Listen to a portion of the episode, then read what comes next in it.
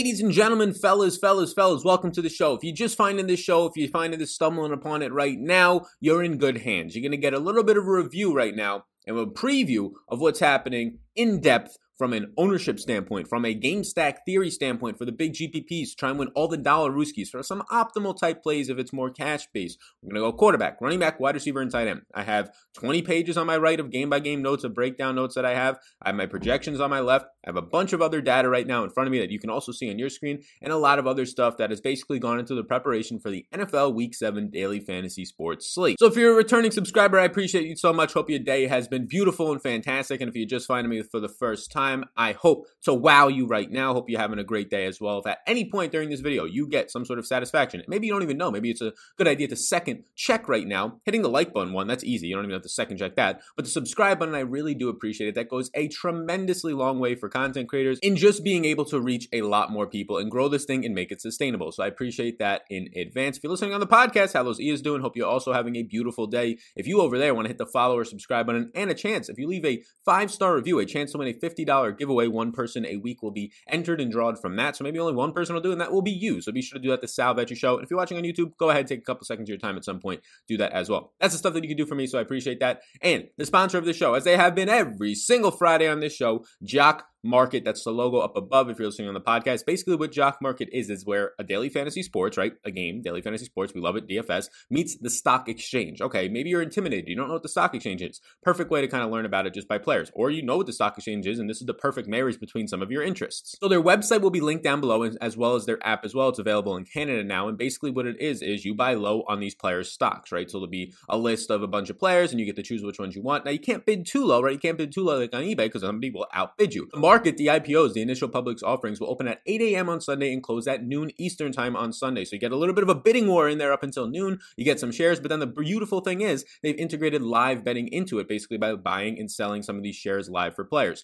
The whole idea here is based on fantasy points. If you buy a player and at a low price, he performs well, bam, you're going to get a huge R O I. You buy a player at a low price and he doesn't do anything, well, you're probably going to lose some money, but not a ton. That's the whole point of this. You can buy and sell during, so you can get an idea of what's happening during these games if you're watching it. Have a leg up on the competition there. It's just a fantastic Fantastic marriage of daily fantasy sports and a stock exchange, where I've always had this idea in my head. Jock Market, now for about two months we've been partnered with them, been playing their site. I'm very excited for it. Have some P G A bets in right now as well, some shares of Colin Morikawa I've been tracking. So we will see how that goes, but I also would like to mention that there is going to be a contest yet again on Twitter that'll be pinned up on my Twitter for a chance to get some free dollar rooskies into Jock Market, and potentially one person going to win fifty dollars. So you can check all that stuff out, their website, their app, and the contest linked down below in the description. Let's get into the video. So we'll start this off with the quarterbacks. You can see some of them on the screen. Kyler Murray in Arizona. This game is going to stay on the main slate. If you are not already have heard, this game has been moved to the Sunday night game, but there's going to be Sunday night football for the Millie Maker in the main slate. It's been the first time in a while. I remember back in college, it used to be a fantastic time when that happened. They're going to be moving the Tampa Bay Bucks and the Vegas game to a four o'clock game. So now there's twelve games on the main slate, so be sure to adjust.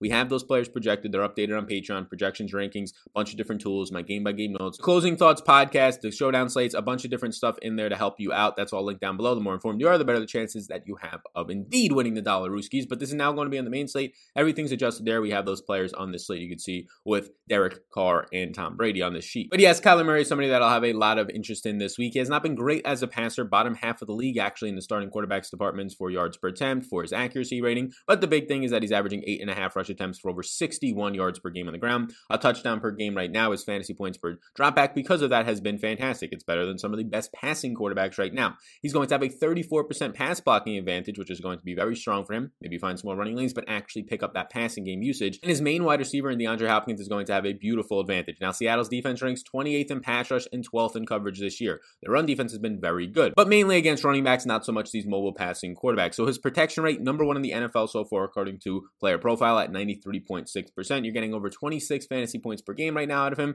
Last week, nine of twenty-four in the air, one hundred eighty-eight yards and a couple of touchdowns, but the big one, ten carries on the ground, so exceeded his season average, seventy-four yards, also exceeded it, and a touchdown, which is he's been averaging one per game right now. If you're looking to stack him up, I'd stack him up with DeAndre Hopkins in game stacks. Then Christian Kirk would be the second option. Running it back with Tyler Lockett is probably the most affordable option over D K Metcalf, but I'm fine with either of those guys. Punt plays from this game, I'm not really looking at either side of Arizona's punt plays. Andy Isabella, you know what you're getting. Maybe you get two deep shots in the game. You have to hope that one connects, and even then, is it going to be enough depending on how deep that shot is? Is it only twenty-five, thirty-five yards, or is it sixty to seventy yards? That's going to be something that you have to take the risk on. Fitzgerald, no real interest in getting him in stacks. backs, run back options, again, Metcalf and Lockett on that side. Next up, going to Deshaun Watson facing the Green Bay Packers. This is a fantastic spot, and right now for me, he looks like my favorite quarterback play as I record this on Friday morning. We'll see if that adjusts throughout the week. He's going to have close to a neutral pass blocking advantage. Maybe there's a little bit of an advantage on the defensive line of the Packers, who rank twenty-third right now in pass rush, but tenth overall in coverage. The Houston Texans offensive line has been improving since midway through last year, and even since the beginning of last this year where they had some struggles, they're right now fourth in protection rate. He's averaging thirty-three attempts per game right now. You're getting about eighteen, so around two fantasy points on the ground to kind of cancel out any turnovers that you might see from him. A sixty-eight percent completion percentage is tenth in the N F L right now, and last week he had the game of the year, and he's been fantastic. The last three weeks, there's arguably, and I would say that there's not a better quarterback in football stats-wise and just efficiency-wise and numbers and all this than Deshaun Watson. The issue is he's only won one of those three games. Last week, twenty-eight of thirty-seven, three hundred fifty-five yards, four touchdowns, and he had twenty-eight yards on the ground. He gets a Packers secondary right now that, again, it's going to be good for Jair Alexander. He's been strong. Everywhere else, for the most part, Darnell Savage, the second-year player in their secondary, has been dealing with some injuries. Their linebacker core is not the greatest. And you have all the stacking options in the world. Track Jordan Atkins. He still had not practiced as of Thursday. We'll see if he practices on Friday. If he's out, you have four very strong stacking options, in my opinion. Well, we could say three very strong and one good and quality option in a stack for the Houston Texans teams. It goes Will Fuller, Brandon Cooks, Randall Cobb would be that good to kind of okay option, right? If you're going in a stack for a cheaper option who still sees some targets. Revenge games as well for him. And then Darren Fells, who's coming onto a huge role in this offense since Jordan Akins has been out. A fifty-six implied game total. They're three and a half point underdogs with twenty-six point two five team implied, eight point nine yards per attempt. Look, Deshaun Watson, this is his thing. We mentioned it on the Wednesday show. If he's trailing in games and has to play from behind, like they were last week down fourteen nothing, I was licking my chops as his, he was my single entry main lineup quarterback in higher stakes. I was just saying this stack is going to go off now. They're down fourteen nothing. This is exactly what you want. So if you're owning Deshaun Watson this week, you want to be hoping that the Packers go up ten nothing like last week the Packers did, or fourteen nothing, right? That's the opportunity that you get from Deshaun Watson to really pop off and just throw forty times a game like he did last week when he completed twenty-eight of them. Next up will be Matthew Ryan for us. And if I look over now on a peek behind the curtain on my Patreon, so Deshaun Watson, like I said, was a pretty strong option. Matt Ryan comes in as a top five quarterback overall play for me on the week, and that's why he's going to be a yes this week. So Matt Ryan team implied for twenty-nine point seven five. It's pushing thirty in some spots right now. Implied team total, so that's going to be a fantastic option. Full steam ahead for Calvin Ridley, who left the last game a little bit banged up. He's going to be a little bit cheaper now. You have a price bump to Julio Jones, but they said Hayden Hurst, they're saying that he's going to get more usage, and he's been getting decent usage, especially those first couple of weeks target-wise, but they say they want to get him involved more, that he's a big weapon for them. So those are three main stacking options. The fourth one will be Russell Gage. Pulling it back on the opposite side, your obvious stack is going to be Kenny Golladay. I would go to Marvin Jones after that. Yes, I know DeAndre Swift was very good last week, but he still only played thirty-eight percent of the snaps, so as a run back option at a more expensive price point, I'd rather pay the, play the guy that everybody's down on who's still getting routes, and yes, he's been terrible in Marvin Jones, but that would be my second option as a run back option uh, against Atlanta if you're going for a full-on game stack. Otherwise, Matt Ryan paired up with Julio, Ridley, and Hayden Hurst, probably in that order is where I would be going, factoring in price right now. Matt Ryan's been fantastic, over three hundred five yards per game right now, leads this slate. You're not getting any interceptions out of him to this point. Everything's been good. He's throwing over forty times per game. That's number two on this slate, so go for Matthew Ryan. He's going to be a fine option. And the whole goal of these shows also, so I'll, I'll point this out to all you beautiful people watching right now, is also not just to give you the plays, right? You know some of the quality plays. It's to try and teach you how to build some leverage lineups, whether it comes to ownership and things like that, so we can discuss ownership as we go through this, or what it's going to be looking like projected ownership. I don't think that any quarterback, based on how many quarterbacks look like they're in good spots at decent price points, I don't think any of them are going to extremely pop off in a major way. I do think Deshaun Watson is going to be owned. I think Matt Ryan's going to be owned. I think this guy that we're going to talk about right now, and Patrick Mahomes, will be owned, but I don't think anybody pops off for like fifteen percent ownership like you were getting at a Dak Prescott in previous weeks, or even Kyler Murray. And then you add in Tom Brady and Derek Carr, who both look like fine options as well on this slate, projection-wise or value-wise for Derek Carr's standpoint, being cheaper, very cheap right now at just five thousand four hundred dollars. When you add those guys into the slate, it balances out ownership even more. So I mean, I don't really know if anybody even hits fifteen percent ownership. I don't even know if anybody hits twelve percent ownership. So for the most part, stacks, if you're full on game stacking, if all the quarterbacks are only like five to eight percent owned at the most, right? five to ten percent owned, your game stacks, probably most of them in most contests will be like one percent owned. If you're playing higher stakes, maybe they'll be like four percent owned, somewhere around there. So it's kind of easy to get unique just from that regard, because it's a balanced out slate with a lot of strong options. And the next one would be Patrick Mahomes. He goes from a maybe to a yes for me. Patrick Mahomes, look, he's fairly priced at seven thousand four hundred dollars for what he's going to do for you. I've been projected for twenty-six fantasy points, right? That's the most out of any quarterback on the slate, and he's not even the most expensive right now. Yes, more than Russell Wilson and some other players. So Patrick Mahomes looks good. Denver's defense has been fantastic. Don't get me wrong, right? They're tied with number one overall in Pro Football Focus right now with the Pittsburgh Steelers. They're up there in run defense and pass rush. Their coverage has been pretty solid even after losing Chris Harris Junior But the Chiefs have been really good at protecting Patrick Mahomes. Number seven on the year. He's going to have a thirty-three percent pass blocking advantage this week. Denver ranks eighth in pass rush and tied for fourth in coverage, but their defensive line is only thirty-first overall in pressure rates overall. So their pass rush also factors in their sacks and how much they get to the quarterback, but the amount that they're actually pressuring has not been that great. So it's going to be neutralized by this offensive line for the Chiefs, which helps Patrick Mahomes. He's top ten in air yard attempts right now per game and completed air yards. He's top five in passing yards. So everything from real life might not seem as crisp for this team because they've lost or been at the brink of losing a couple of times this season, overtime, things like that. But from a stacking standpoint, it looks like it's never been better. Kelsey's still elite. There are some good tight end options. Darren Waller getting added to the slate. Now a punt option in Cameron Brate gets added to the slate, but you're going to still have a cheap Travis Kelce, in my opinion, relative to other six K wide receivers. If you compared him, you're going to have a very cheap Tyreek Hill in the six K range. You can punt with Demarcus Robinson and stacks like this. And the run back options, that's where the issue comes in. Can this team keep it up? But they're implied for twenty-eight and a half points. Can Denver keep this thing close? Who do you run it back with on the opposite side? The answer is kind of a shrug emoji, right? Like, is it Jerry Jeudy? Who's your other option? I don't really, you know, the Chiefs run defense has not been fantastic, but I'm not really sure I want to be playing Melvin Gordon where Philip Lindsay handled a full workload last week. He might be in line for more work. So the issue for me, the only issue with Patrick Mahomes is when I'm running my options, optimizer, my one fifties, who is it going to pull from the other team? Will it pull somebody more than it's going to pull from Atlanta running back with Detroit and things like that? That's when it would become an issue. If I'm going to be playing a lot of Travis Kelce, I'm not going to get a lot of Noah Fant. I'm not going to run two tight end set lineups more times than not. So it looks like maybe Jerry Jeudy gets in there. If not that, then it's really difficult to get a run back option. Maybe one of these running backs, but they're nine point underdogs, aren't the greatest spot. So that's my only concern with Patrick Mahomes. He's a yes for me. He looks fantastic. I'd consider him for cash. I'd consider all these guys that are yeses for cash. And as a lower owned tournament play, like if he's only going to be like six percent on in tournaments with these snacks, it does look very good. It's just the run back options are concerning. My fifth and final yes right now is actually going to be Justin Herbert. This team has just continued to get insane implied points, twenty and a half implied points. They're seven and a half point favorites. So some of the running backs look good here, but you know Herbert's overall target share is so condensed. Basically, when Keenan Allen is healthy, Allen's seen double-digit targets, Hunter Henry's seen like six to eight targets, and bam, those are my two top options. After that would be Mike Williams, and that's probably it that I want to be messing around with here for the overall stacking options from this team. But Herbert's looking good. He's chucking the ball a ton right now. Herbert is attempting thirty-five attempts per game, and he's at two hundred ninety-nine yards per game at eight point five yards per attempt. So based on this slate, he's the third most efficient cornerback out of the twenty-four that are on the slate from a yards per attempt standpoint. He's going to have a positive pass blocking advantage, even though his pass blocking has not been great, twenty-eighth in the league so far this season. But the upside is that Jacksonville is absolutely terrible. thirtieth in pass rush, twenty-second in coverage right now. They're twenty-sixth in terms of how many yards they allow to the opponent at two hundred seventy-one per game. So that's not good. That means they're bottom six in the N F L. Justin Herbert has been fantastic. According to Player Profile, they track a stat called money throws, just high pressure throws and factors in some things. He's number two in that department as a rookie. He's making the big time throws. He's top five right now in pass rating. His completion percentage is top ten. I already mentioned how many yards per game he's putting up. He's a very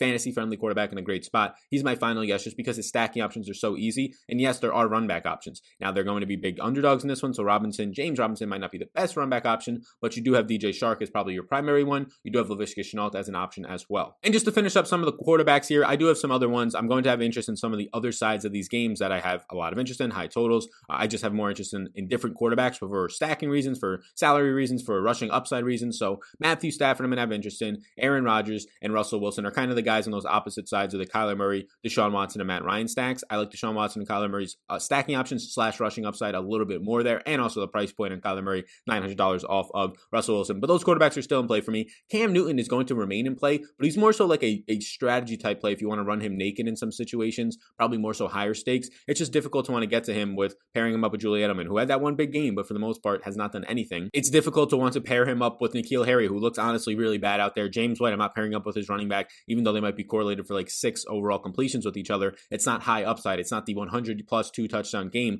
type of correlation that you're looking for. So Cam Newton's a maybe for me, and it's really just somebody that I would consider running naked. I mean, right now he's averaging eleven point three rush attempts per game, most in the N F L. He's averaging fifty-six and almost a half yards per game right now, only behind Kyler Murray and I think slightly behind Lamar Jackson. So he looks very good from that standpoint. Cam Newton is going to be a run naked option only for me. And then two cheapies. If you're looking for five K options, Joe Burrow and Derek Carr. You know Joe Burrow is going to sling it. forty-one pass attempts per game right now, and he's going to get a matchup here against the Cleveland defense that has been good. Joe Burrow has gone, not going to have the greatest pass blocking advantage. Cleveland secondary ranks thirteenth in pressure and fourteenth in coverage coverage so far this season. And the Cleveland allows the twenty-seventh most yards per game, though. So they're allowing a lot of passing yards to opposing quarterbacks. Bottom five, fifth worst in the N F L at two hundred seventy-two per game. So Burrow continues to lead the N F L in attempts per game right now at two hundred forty-six so far. He also has two rushing touchdowns, which is important to call out. And he has stacking options. So although it's maybe not the greatest matchup that you can see out there, only averaging six point six yards per attempt, he's been sacked a slate high twenty-four times right now, eight point eight adjusted sack percentage. Only Josh Allen's right now, Buffalo Bills offensive line is worse for him. So that's not great, but you have the stacking options. Tyler Boyd, T. Higgins, A J Green. Those are the ones that you know you can have, and you can bring it back with many of different options. Kareem Hunt looks like a strong play, right? O B J, Landry to an extent. So that's your game theory play there in the lower end. I would prefer to go to Derek Carr over Joe Burrow right now if I'm going for a cheapie down here. He's one hundred dollars cheaper. He's actually been a little bit more efficient, a lot more efficient, eight point two yards per attempt. He also has strong passing options. I mean, Darren Waller is a top stack that I would go to there, and you can run it back with Chris Godwin, who looks good, Mike Evans, who looks fine. Ronald Jones is just meh, but I would prefer Chris Godwin. And you could also stack it up if you wanted to with a Henry Ruggs for downfield upside. You can stack it up if you wanted to with a Hunter Renfrow, who I've projected for close to eleven fantasy points. So I do prefer Derek Carr. The obvious downside is that he's facing the number one overall defense that just made Aaron Rodgers look very pedestrian for three and a half quarters of football. So that's your biggest concern here against the Tampa Bay Bucks, which is why these guys are maybes. I'm probably not dipping down to this five K range. If I did, it would be to Derek Carr, but I'm not, probably not going to get down there. Let's now move over to the running back position. So the running back position we go, and we started off with Alvin Kamara, who's going to be owned. He's going to be twenty plus percent owned. I think there's going to be a couple of core, uh, running backs who separate in terms of ownership, and then some who are going to be under-owned, and we can get to some specific ones on the That One Dude show that comes out tomorrow on Saturday. But Alvin Kamara, great spot. Over a touchdown favorite, twenty-nine implied team total. He's averaging over one point one fantasy points per touch right now. The matchup against Carolina, they're thirty-second overall in defense. Alvin Kamara is somebody that I prioritize in your cash games if you can and go from there. And then if you can't fit him, well, there's a lot of other great options, but I would prioritize him in that spot, averaging over twenty-one opportunities per game. Mike, Mike Thomas is expected back, still dealing with an ankle and a hamstring injury, so maybe he misses again, but this matchup is too good. The game sets up perfectly. I have him projected right now for overall twenty plus touches for Alvin Kamara, so looks very good. seven thousand nine hundred dollars. He's obviously, for me at least, a yes. Next up is Aaron Jones, who on Wednesday's show I said was Alvin Kamara light, and he's also going to pick up a lot of ownership, probably twenty plus percent, because they're three and a half point favorites against the Houston team that is absolutely leaking points right now. I mean, you could just look at what happened last week with Derrick Henry running all over them, right? This is a situation where the Packers are going to have a positive run blocking advantage as they have the number three overall run blocking unit. The Texans ranked twenty-seventh in run defense and twenty-sixth in tackling. So a very strong spot for Aaron Jones, who is over one fantasy point per touch right now, who is averaging over twenty and a half opportunities per game, who sees a seven point five percent touchdown rate. So he's very active yet again in the red zone. And he's also active in the receiving game. He's currently seventh in targets. He's currently has eighteen receptions so far this season and a seventeen percent target share, ranks fourth amongst running backs. Active pretty much everywhere you're going to go. Nine yards per reception, seven thousand two hundred dollars right now, Aaron Jones. And on Jock Market, he's number twelve overall. I think that might be a spot to find some value on Aaron Jones, who already one time this year has been the number one overall king on Jock Market. Again, link down below. You can check out Jock Market. Check out their website and app if you have a second of your time. That's all linked down below. And enter the contest, which will also be linked down below. You can head over to Twitter to get entered. And you can try and win some free dollar rooskies over on Jock Market. Next up is going to be Kareem Hunt. So these are pretty much like three of the likely four, if not the only three chalk bunnies of the week. And I mean like guys that are pushing twenty percent ownership. And these should be the three guys. It's pretty easy to identify them. Kareem Hunt, three and a half point favorite. Nice implied total around twenty-seven. Gonna have a matchup against Cincinnati, which is just going to be one that you should probably start looking your chops at if you're Kareem Hunt. Nick Chubb is going to remain out with his knee injury. And basically right now you're gonna have a nice run blocking advantage for the Browns, where they have the number two overall run blocking unit right now, and the Bengals ranked twenty-first in run defense, so not great. Bottom third in the league, but they are eighth in tackling, which is good to see. But Kareem Hunt, even after being like the one A back for a couple of weeks, is already up to thirteenth overall in carries. He's already seen top eight usage in terms of the red zone with twenty-two red zone attempts. You're getting the good fantasy points per touch upside. You're still getting a nice amount of targets as well. Right now, it's, it's going to be skewed a little bit, but he's getting a good amount of volume. You're getting the twenty plus workload that you saw with Kareem Hunt uh, taking over as the primary back and no Nick Chubb out there. He's seen a top fifteen in terms of fantasy points per game, and now he just gets a very nice matchup to where I have him projected for about eighteen and a half to nineteen opportunities in this game. Get me some Kareem Hunt at sixty-eight hundred. But this is the interesting part that we get to now. The rest of the yeses and guys that are going to quickly start to become like ten percent owned only, because a lot of those guys up top that we touched on are going to be sucking up ownership. So another guy I'll quickly touch on is that Ezekiel Elliott is going to be somewhere around fifteen percent owned. Yes, he keeps on fumbling. Yes, you had more Tony Pollard because of that last week, but this is a guy coming into last week that was only behind Derrick Henry in opportunity share. This guy is going to be a favorite right now. Not the greatest of team totals. That's the issue. If they're not going to get to the red zone as much, or Vegas is thinking that they won't. Without Dak Prescott, then that can be an issue if you're not in the red zone as much, but it doesn't matter. Like last week, he still saw twenty percent target share on eleven targets on this offense, right? Yes, he fumbled the ball, so if that happens, that's going to be a concern. He's number ten on Jock Market right now with a one x multiplier in Superdraft. At seventy-eight hundred, I do prefer Kamara. I do prefer saving money and going to other spots, but if he's only going to be like fifteen percent owned, you don't have to run away from it thinking that he's going to be super chalky or anything like that. He's going to have a positive run blocking advantage this year, but he has not had the greatest of offensive lines, just twenty-fifth in run blocking. Washington currently ranks fourteenth in run defense and twelfth in tackling. He's seen only fifty-eight percent of the snaps in week six due to the two fumbles. I expect that to come up. Again, I do not have as much interest in him as some of the guys above him. I'd rather pay the ownership and also price a bump if you're talking about Alvin Kamara, but he's definitely in play. But now we get to this part of the sheet where you're going to have guys who are going to be just cheap, right? They're going to be way too cheap in my opinion. So you get Mike Davis on here at sixty-six hundred dollars, who you're probably going to get a decent ownership discount on. I don't know, maybe he'll come in somewhere around twelve percent because of the guys that are right next to him in price range of Kareem Hunt and Aaron Jones, but this is a guy who continues to see all the workload. He led all the running backs in week six with a ninety-two percent snap share. Now, he wasn't fantastic on his touches. He did not see any passing game work, believe it or not. He basically saw no passing game work relative to his past weeks, but he still got a touchdown on the ground. He still saw basically all the opportunities, with Trenton Cannon seeing like four opportunities last week. And don't get me wrong, the Saints run defense has been better, and it's going to improve overall with their secondary getting back and healthy for an overall defensive unit, but you're still getting these seventeen opportunities per game for Mike Davis, and that's definitely skewed because of the fact that he's factoring in some of the games when Christian McCaffrey was there. You're seeing basically since McCaffrey went down, twenty plus opportunities per game. Yes, the matchup is difficult, but this is a decent leverage spot to Mike Davis that I like. I also like Clyde Edwards-Helaire this week. It's not one hundred percent official if Le'Veon Bell is going to play. He's expected to play, but he has to be able to pass all of his tests and then be in condition and be ready with the playbook to an extent. So I think he'll be limited at best, but either way, like Le'Veon Bell, maybe eight to ten touches, which opens the way for Clyde Edwards-Helaire as a nine point favorite in this one to have himself sixteen to eighteen opportunities, right? twenty opportunities still, depending on how often he is in there on the passing downs, which I expect him to still be the main pass catching back. He's averaging right now over five targets per game. The Chiefs will not have the greatest of run blocking advantages in this one. They are top ten in run blocking, but the issue is the Broncos rank second overall in run defense and fifth in tackling. So if you play Clyde Edwards-Helaire at this discounted price because of Le'Veon Bell is there and some uncertainty, you're also getting a discount off of the matchup, but you have to get that passing game role probably working more so for you. He's seen seventeen point eight carries per game alone so far this year. His opportunities, again, at twenty-three right now, is fifth highest on the slate out of all these twenty-four teams that are playing. So he's seen all the opportunities in the world. The issue is that this is obviously Le'Veon Bell's first game after leaving the Jets, so what will the snap share be at this point? I think the target share will remain relatively high, around fifteen percent in a lot of these games for Clyde. If he can still get himself around fourteen carries on the ground, he's going to be a fine option for you to threaten still towards twenty total opportunities. Clyde Edwards-Helaire right now for me, if I go over to my projections, and he's going to be somebody that's not picking up ownership,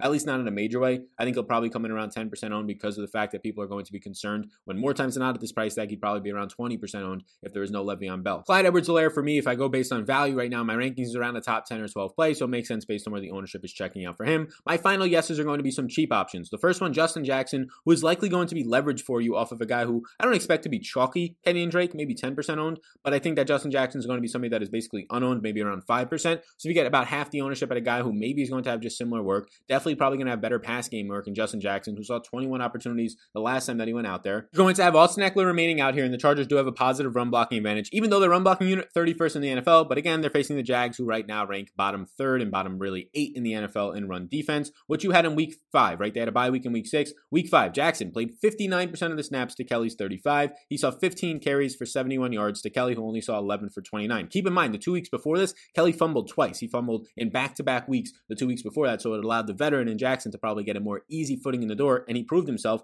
catching five of his passes on six targets as well for twenty-three yards. Overall, it was Justin Jackson's backfield. Now, after a bye week, the rookie maybe gets some things sorted out. Do they put it back to fifty-fifty? Yeah, there's a real chance, and that's why the ownership is not high here. I have Justin Jackson projected for like thirteen fantasy points, which is a lot, so I'm still projecting basically the sixty forty split. If it goes back to fifty-fifty, you're kind of screwed there. I'm not jumping up and down for these guys. Right now, I do think I prefer Justin Jackson to Kenyan Drake, ownership discount, and they project out pretty similarly, so it's just basically an obvious choice to go to the lower-owned guy there for only one hundred dollars more. Kenyan Drake, you know what he did last week, but he's still a two-down back. He only saw two targets last week. The game flow is in a perfect situation. He scores a sixty-nine-yard touchdown in the last seconds to basically get you like an extra fourteen fantasy points on that week when you factor in the DraftKings bonus, so I'm not going to jump up and down for him, but yes, if you're going to get a guy who continues to see, even in games that are neutral, game script is slightly negative like this one, still going to see fifteen opportunities, one or two targets and thirteen carries, probably closer to sixteen to eighteen with all the red zone work to this point. It's hard not to say that Kenyan Drake can't be in play for you, and it's hard not to say that he's not a yes based on projections. Like right now, Kenyan Drake looks like one of the better value plays on the slate in my opinion, and now we get to some of the guys who are going to probably be just lower owned, and maybe this is where you can start to get some leverage. So James Conner continues, continues, continues to produce. Now he'll have a matchup against Tennessee, which is fine in my opinion, so these are now some of the maybes that we can sprinkle in or get some leverage on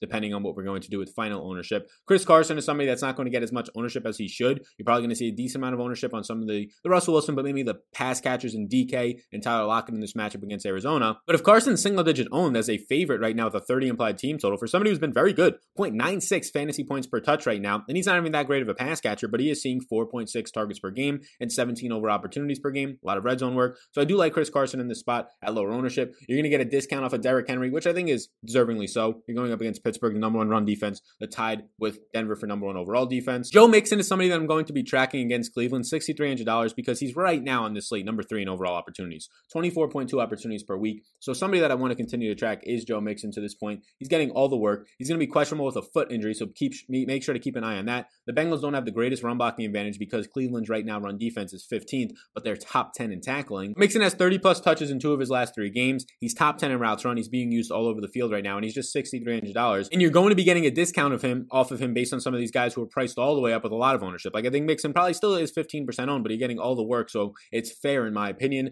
Todd Gurley, somebody who's probably going to be a lower owned option, single digit ownership. He's a favorite on a high implied total. That's basically all I can say for you. If he doesn't score touchdowns, he's basically Kenyon Drake at this point. Josh Jacobs is now added to the slate. It'll be interesting to see where his ownership goes against a team in Tampa Bay that's been fantastic against the run. They shut down and stonewall Aaron Jones last week, so I'm a little bit, little bit hesitant to go there. The big one I want to talk about, Raheem Mostert going on the I R. Keep an eye on if Jeff Wilson does return for San Fran. I know that Jermichael Hasty is out there, but I'm not falling for any of this Jermichael Hasty crap. But oh, but Jermichael Hasty outtouched Jerick McKinnon. I mean, if you factor in the targets and, and receptions, it was basically an even split. And that was with no Jeff Wilson out there. I'm projecting this as if it's basically Jerick McKinnon's backfield in a good matchup against uh, New England. The only problem is that they're going to come in as underdogs with not a great implied game total or team total. But if I'm projecting Jerick McKinnon for around sixteen to eighteen overall touches at this price point, that's going to look very good. And the thing that makes it look even more impressive is the fact that he's probably not going to be cracking eight to ten percent ownership. So let's move over now to the wide receivers. So as we move over now to the wide receivers, you're going to see a long, long, long list of yeses, and I can even scroll down even more to yeses. Sal, how do you have so many yeses? How do you have so many interests at wide receiver? What are you talking about? I only got thirty-four interests at wide receiver this week. That's how it should be. There's twenty-four teams on the slate. If I'm going to stack up somewhere around in my one fifties, like six to twelve quarterbacks, depending on how many one percent guys I get, I'm going to have a lot of interest in stacking options for wide receivers, and then a lot of interest in just one-off options. So before we keep going, just be sure to mention that I do have projections and rankings down below for all these games. I do have a Closing Thoughts podcast and twenty pages of game-by-game notes, breakdowns, all that stuff. By the time that you're watching this should be out. The game notes are going to be getting finished up today. Showdown information, some other data as well, so be sure to check that all out on my Patreon, linked down below. Patreon.com backslash Sal underscore Vetri underscore. The more informed you are, the better the chance of you winning. These videos are going to put you at a better edge compared to people not watching these types of videos, but the more informed you are with projections, rankings, ownership coming very soon, hopefully by next week on the Patreon. Be sure to check that all out, linked down below. And also like and subscribe. Now we get into the wide receivers, and a lot of these, again, they're going to be run back options or stacks. So Devontae Adams, it's not even the fact that I just like him as a stack with Aaron Rodgers, who I have some interest in, or I like him as a primary run back option with Houston, who I have a lot of interest in. It's the fact that he just grades out, if I factor this on my Patreon right now, my projections by value, he grades out as my number three value play. That's how many fantasy points I have this man projected for. Makes sense when you have a thirty implied team total and you're somebody on your team, even in a week where your team sucks, you're still bringing in six for sixty-six on ten targets. You're still seeing a thirty plus percent target share and ten targets per game right now in Devontae Adams. And your matchup this week against who? Bradley Roby uh, is going to be somebody that thinks that they can have, even have an opportunity at stopping you. Not at all. It's a twenty-one percent positive matchup according to Pro Football Focus against Bradley Roby for Devontae Adams. He's seen a twenty-nine point five percent target share this year. He's fourth most in the red zone at twenty percent so far. So it's very good to see. First game back since week two, he ended up having six for sixty-one against Tampa on ten targets. So you like to see that usage still being there. Next up is Ridley, who seems to be healthy. And this is probably where I'd start to pivot back this way this week. I think that you're probably going to end up getting Julio Jones. Either, either of these guys are going to have fantastic matchups. So whether it's Julio or Ridley, Ridley's probably going to get the matchup against the rookie Jeffrey Okuda. And right now, Pro Football Focus has this as the number two overall matchup advantage, plus sixty-three percent against the rookie for Calvin Ridley. He's seen about forty percent of his team's air yards. He's seen currently ninety-one yards per game and fifteen point four air yards per target. I like Calvin Ridley a good amount. I probably prefer him so far this week to Julio Jones, but don't get that twisted too much. Like right now against Amani, Julio Jones is also going to have a very strong matchup, a top five matchups on the week. So like this Atlanta team, this Matt Ryan team, this is why he's a yes. These two primary options who are both expensive. Yes, Julio seventy-one, Ridley seventy-three. If you can find a cheap option to run it back with, maybe a Marvin Jones to get some ownership uh, or some price discount, right? You can't really, you stack it up with Kenny Galladay, it starts to get expensive. They both look very good for me and they both profile out as very, very strong plays. D K Metcalf next up. He's also going to have a strong matchup against Drake Kirkpatrick, a positive twenty-three percent advantage against Kirkpatrick, who so far this year is allowing a seventy-two percent catch rate and one point three four yards per coverage route. Kirkpatrick is right now a forty-eight grade. So think about grades like a test. The high nineties are very good on your tests in high school and college, right? That's basically the same for Pro Football Focus. Kirkpatrick so far this year grades out in the forties. Not good. Metcalf, huge advantage. And Metcalf, I think, would be my primary run back option on on those Arizona stacks, with Lockett being very close. Lockett, I also have interest in. He's going to be on this list. All three of the Seattle wide receivers are going to be in the top eighteen for matchup advantage this week, whether it's David Moore as a wide receiver three, Lockett, David Moore eighteenth overall in terms of positive matchups. Out of all the twenty-four teams and all their three wide receiver sets that are on the slate, that's very good when you're starting to talk about somewhere in like the seventies in terms of overall wide receivers on the slate. All the Seattle guys are going to have positive advantages that are in the top twenty. Lockett will be fifteenth overall, Metcalf top ten overall, and then you're going to have David Moore at eighteenth overall. I'll touch on Steph Diggs because I think that whole game is going to be low owned. I don't think the Jets can keep up too much, so that's going to be your bigger concern. But Steph Diggs continues to grade out very well. It's hard not to project him for like a twenty-five to thirty percent target share, which starts to come close to ten targets. He's getting separation. He's targeted downfield and in the red zone and in short distances. Now, I do think Steph Diggs is probably the one guy in this game that will pick up ownership. I'm not sure if it'll approach like anywhere near twenty percent. I think Adams will be the highest home wide receiver, maybe somewhere around like twelve percent. So it makes me seem a little bit less interested in getting to him, but he's getting all the usage in air yards. He's getting ten targets per game, so it's a lot to see. Will Fuller might see Jair Alexander. Right now, Pro Football Focus is having it that way. I don't think it's going to be as much of a shutdown as Jair was on Mike Evans,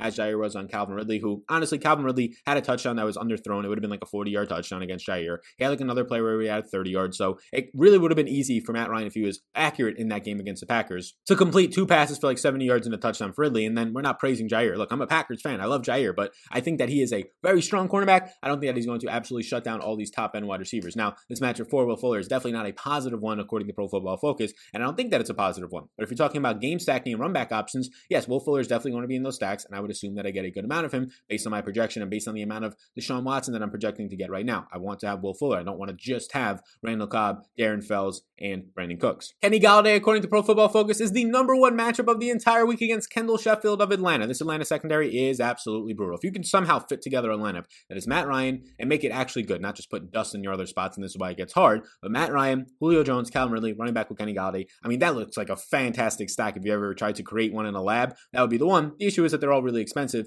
and the upper six is now for Kenny Golladay, but a positive sixty-seven percent advantage against Kendall Sheffield, who has allowed a seventy-one percent overall completion percentage, and get this, two point seven nine yards per coverage route this year is absolutely insane. If you're talking about all the guys in the slate, that is the second worst mark on the slate. Only Lamar Jackson of the New York Jets, yes, Lamar Jackson, the defensive back, is worse on this slate. He has a thirty-three point nine overall grade. I mentioned how the forties were bad on a test, right, earlier that we talked about. Well, thirty-three point nine is just as worse. Not good at all. So those are some of the top guys. Tyler Lockett also going to be involved in the stacks. Tyreek Hill is going to be too under-owned and underappreciated, in my opinion. Like, he's going to still be twelve, fifteen percent owned. But when you stack him up with Patrick Mahomes, when you stack him up with Travis Kelce, that stack is probably going to be unowned this week. For a guy with a thirty-five percent overall air yard target, being targeted in the red zone over fifteen yards per attempt in terms of air yards, that's very good to see. six thousand four hundred dollars is too cheap. Now, this is somebody that I'm surprised isn't just like twenty-five percent owned. Keenan Allen. I don't know how he's not higher owned. He's averaging ten targets per game. He's averaging all the opportunity in the world with Justin Herbert. It seems like he's over this back injury. And I mean, he got the back injury scoring a touchdown, right? He had two catches for like twenty-nine yards and a touchdown in like the first drive, and then he ends up coming out. This guy is going to continue to put up big numbers. Now, he is officially questionable with a back injury, so keep an eye on that.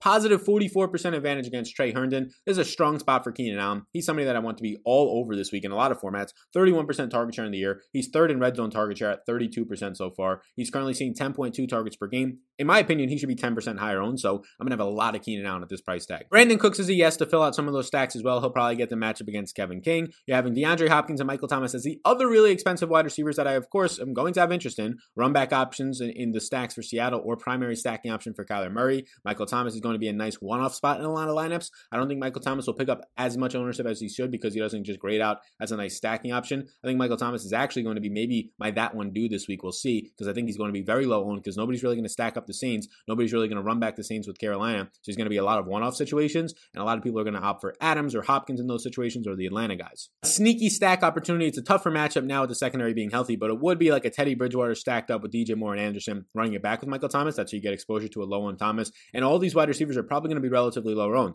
Now, D J Moore finally broke out, did his thing last week, put his thing down, but it just as easily could be Robbie Anderson this week. But both still seem like strong options, so that's where the appeal at least comes in to stack them up. I think both will pick up around ten percent ownership. Terry McLaurin's gaining a lot of traction. He ended up being a yes because he does project out nicely for me, but I do want to just say hesitate here because it is Kyle Allen. He's still getting all the same volume, though. It's just not as quality volume, so it's not really producing as much output in terms of uh, overall points compared to projection, but he has the matchup against Dallas. It's going to look very strong. Terry McLaurin is a strong option. He is going to be chalky. I'm not going to be stacking up this team. I'm maybe going to be running it back on the Dallas side with Terry McLaurin if I stack Dallas. I'm not sure how much I would get of Andy Dalton stacks. The matchup against Darryl Worley, who right now is a positive thirty percent advantage, Worley allowing an eighty-three percent catch rate it's a strong spot. I can't say really many bad things outside of the quarterback play being awful. If the ownership comes up, I can fade it a little bit easier because of that. Some cheap options in the four K range. A J Green came back to life last week, ladies and gentlemen. Came back to life in a pretty decent and, and not major way, but eight catches on eleven targets for ninety-six yards. He'll likely face Terrence Mitchell, while he'll have a positive fourteen percent matchup. I like A J Green. He's still averaging seven and a half targets per game. He's still top twenty in routes run. He's six in deep targets, and he's cheap at forty-three hundred. Deontay Johnson is somebody to call out. I don't have any interest in Clay, Chase Claypool at his price point. He missed week six due to an injury, where he's missed a couple weeks now due to injuries. If he's out, James Washington will see an increased role. Right now, Johnson, when he's healthy, sees an eighteen point five percent target share, twenty-three targets and fourteen receptions through the first two weeks when, before he got banged up for the first time. So I like him at forty-two hundred. We had all these expectations of him. If he's out there, you're really starting to play some, like, you know, Russian roulette with loading this clip up based on the fact that he's been hurt two of these weeks that he goes out there and he just ends all your lineups. But I think he's interesting. And then M V S at forty-one hundred dollars. If you want to be running it back with a cheaper option in your Houston stacks, or if you want to be stacking up Aaron Rodgers with Devontae Adams, a very cheap way to do that stack is then having Marquez Valdes-Scantling as your second option, running it back maybe with a cheap Randall Cobb and or Brandon Cooks. And you have a pretty cheap stack with high upside there. I think M V S is going to be in tar- line for about five or six targets. A lot of deep opportunities in this game as well. And then there's a long laundry list of maybes that I'll put on the screen right now quickly if you're watching on the YouTube video. It's just guys from the Dallas game. It's basically all the Dallas receivers. It's Crowder, who has not practiced as of this recording so far this week. It's the other Cincinnati receivers and Tyler Boyd, T. Higgins. It's guys like Russell Gage and Randall Cobb who are filling out the rest of some of my stacks.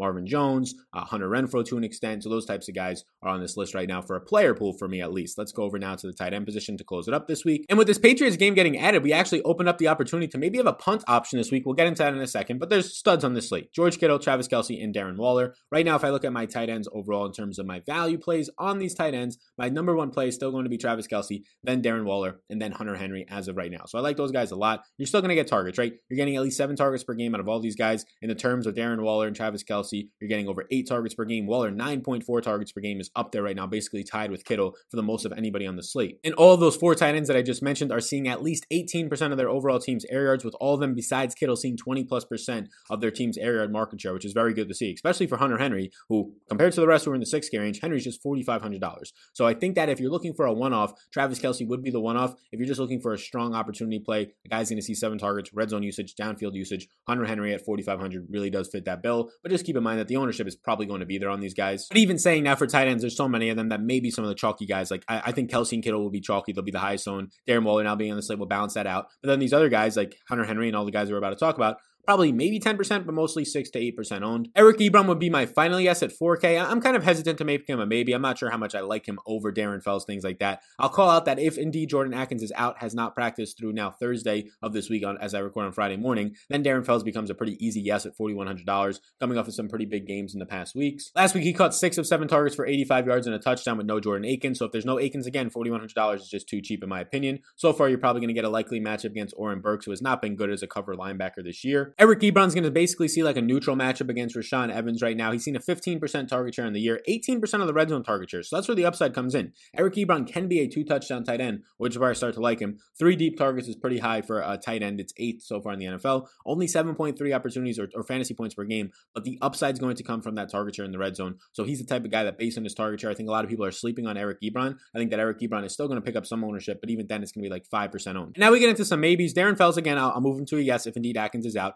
Robert Tonyan from the Packers still ran routes. He got hurt and he got banged up, so keep an eye on him. The lower body, I think, ankle injury. He got banged up, but he still ran a lot of routes. He's going to be touchdown or bust, though, with Devontae Adams back, in my opinion. Now he gets a Hayden Hurst, who's going to be in my Atlanta stacks. Hayden Hurst is probably going to be underowned and underappreciated, somewhere around four or five percent. He'll be in my Atlanta stacks. He should be higher owned than he is right now. He's somebody that I hope to like pair up with a Calvin Ridley, run it back. And he's a cheap option to do that, to run it back then with Kenny Golladay. So I think that he's fine. And then to close some things up, Logan Thomas is okay. Austin Hooper right now is somebody that I continue to get to. Last week, even though he doesn't score, he puts up a nice stat line. ten plus fantasy points in three straight games. He caught five passes on six targets for fifty-two yards. He's just been pretty solid out there. A top eight target share for tight ends. And he's still not expensive. He's still relatively cheap at four K flat. And I think that you're not going to get any ownership on him either. I think that Eric Ebron will soak up more of that ownership, even though both of them will basically be unowned right now. But I do think that Austin Hooper is probably going to be a decent option. Maybe they're both like five twenty-five percent owned. And then your punt option this week. Jonnu Smith practiced in full. You have Noah Fant practicing. So Albert O and uh, Anthony Fursker are cheap options that we can't play. But with the slate now shifting over to having this Tampa Bay and Las Vegas game on the main slate and now twelve games, it opens up Rob Gronkowski one, but the punt option in Cameron Brate starts to become alive. Now, it's not a minimum punt play, but it is a twenty-seven hundred dollars quarterback right now. And in his first game, basically since O J Howard went down and got banged up, you saw in week six that he played thirty-five percent of the snaps against the Packers, and now they got up big, so they didn't have to run a lot of routes. He was running a lot of routes in the first half. He probably would have ran somewhere around fifteen routes. He had one catch overall on one target for eleven yards. So this is more of a punt play, right? This is a guy that literally you're okay taking the zero on because you can go up in other spots. He's not a yes by any means, but if he was to run more routes and this game does stay close, I would project Cam Brate for somewhere around fifteen overall routes run, projecting for somewhere around two or three targets, which is basically one to three receptions. So you're looking at anywhere from like zero to five fantasy points if he doesn't score a touchdown, or zero to ten if he does. So it's not the greatest of punts. It's not the Irv Smiths of last week. It's not the Trey Burtons of last week's, but if you're actually trying to look now for a, a two thousand dollars tight end somewhere in there, low two thousands, twenty-seven hundred, he is likely the only option that I would choose from. Probably stick to the main guys up top. Darren Fells is going to become really attractive if he indeed gets to get that full start with no Atkins. All right, everybody. Thank you for tuning in. I appreciate you all a ton in advance. Be sure to check out Jock Market. What y'all doing right now? If we're looking at the tight ends, Travis Kelce, George Kittle look like strong options, and Darren Waller is going to look like a very strong option out of these tight ends if you wanted to get some ownership towards one of them. I do like those guys quite a bit. So thank you so much for tuning in. Like and subscribe before you go. Check out Jock Market, link down below, the contest, and also their app and website. And then the biggest thing that you could really do for me to help me out is overall on Patreon. If you want to support me over there, if you get any type of winnings, if you do anything decent, if you just want to support, if you want to see what we got going on, more tools. It's not no charity over there. It's a lot of tools, things that I'm grinding behind the scenes, the tools that help me win, the tools that help some of our patrons having the best year out of all of my N F L years so far. You can check it out. Links down below, patreon dot com backslash Sal underscore Vetri underscore. Peace out, gang, and I'll see you all in the next one.